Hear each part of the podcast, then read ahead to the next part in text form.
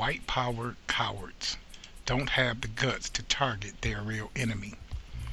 Psychologists seem to have pinpointed the mental disturbances infecting the all American races who make up the hate groups and that drive the lone wolf murderers and hate mongers in the country, which is anger and desperation.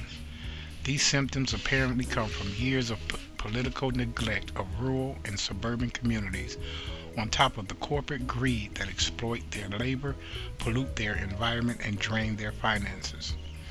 To avoid responsibility of their neglect, wealthy families on the outskirts of these communities run campaigns of fear and point to brown people as the cause of the suffering of low income whites. They use local media to profile poor black people, immigrants, and liberals as the reason for their suffering, while they themselves hide out behind gated communities protected by private security. As a result, the low income whites become blind to this charade and cannot see these hidden politicians, but only see what is broadcast to them on television. Thus, the anger builds in against and profiled suspects, and they lash out at people of color and urban dwellers as the enemy. Too misinformed and uneducated to understand what is going on right before their eyes, they form these groups of vigilantes rooted in hatred and fear. They arm themselves with weapons of war, prepare bunkers and fallout shelters against what they deem as a threat of the other. As President Lyndon B. Johnson once said, if you can convince the lowest white man that he's better than the best colored man, he won't notice you are picking his pocket. Hell, give him someone to look down on, and he'll empty his pockets for you. But giving these low income brown shirts the benefit of the doubt, there is no doubt they know who the real enemy is.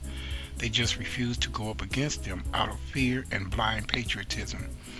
They cannot handle the fact that it is their own government and people who are stripping them of their freedom, rights, and opportunities for the American dream. Their grandparents told them America is the greatest country in the world, and as long as you are white, Anglo Saxon, Protestant, you will never have to worry. However, they now have to worry, yet cannot understand how and why they have been played like suckers. So, what do they do? They take their frustrations out on people who are as defenseless and helpless as they. Bullies, you might call them.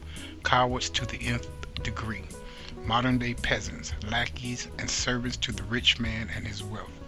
So when you see these white trash cowards on the news lash out at people of color, women, little kids, and unarmed black teens, just know that they are only doing so because they lack the courage to go against their real enemy, who has broken them down to sniveling, spineless men who hide behind white sheets, neo-Nazi garb, and blackface.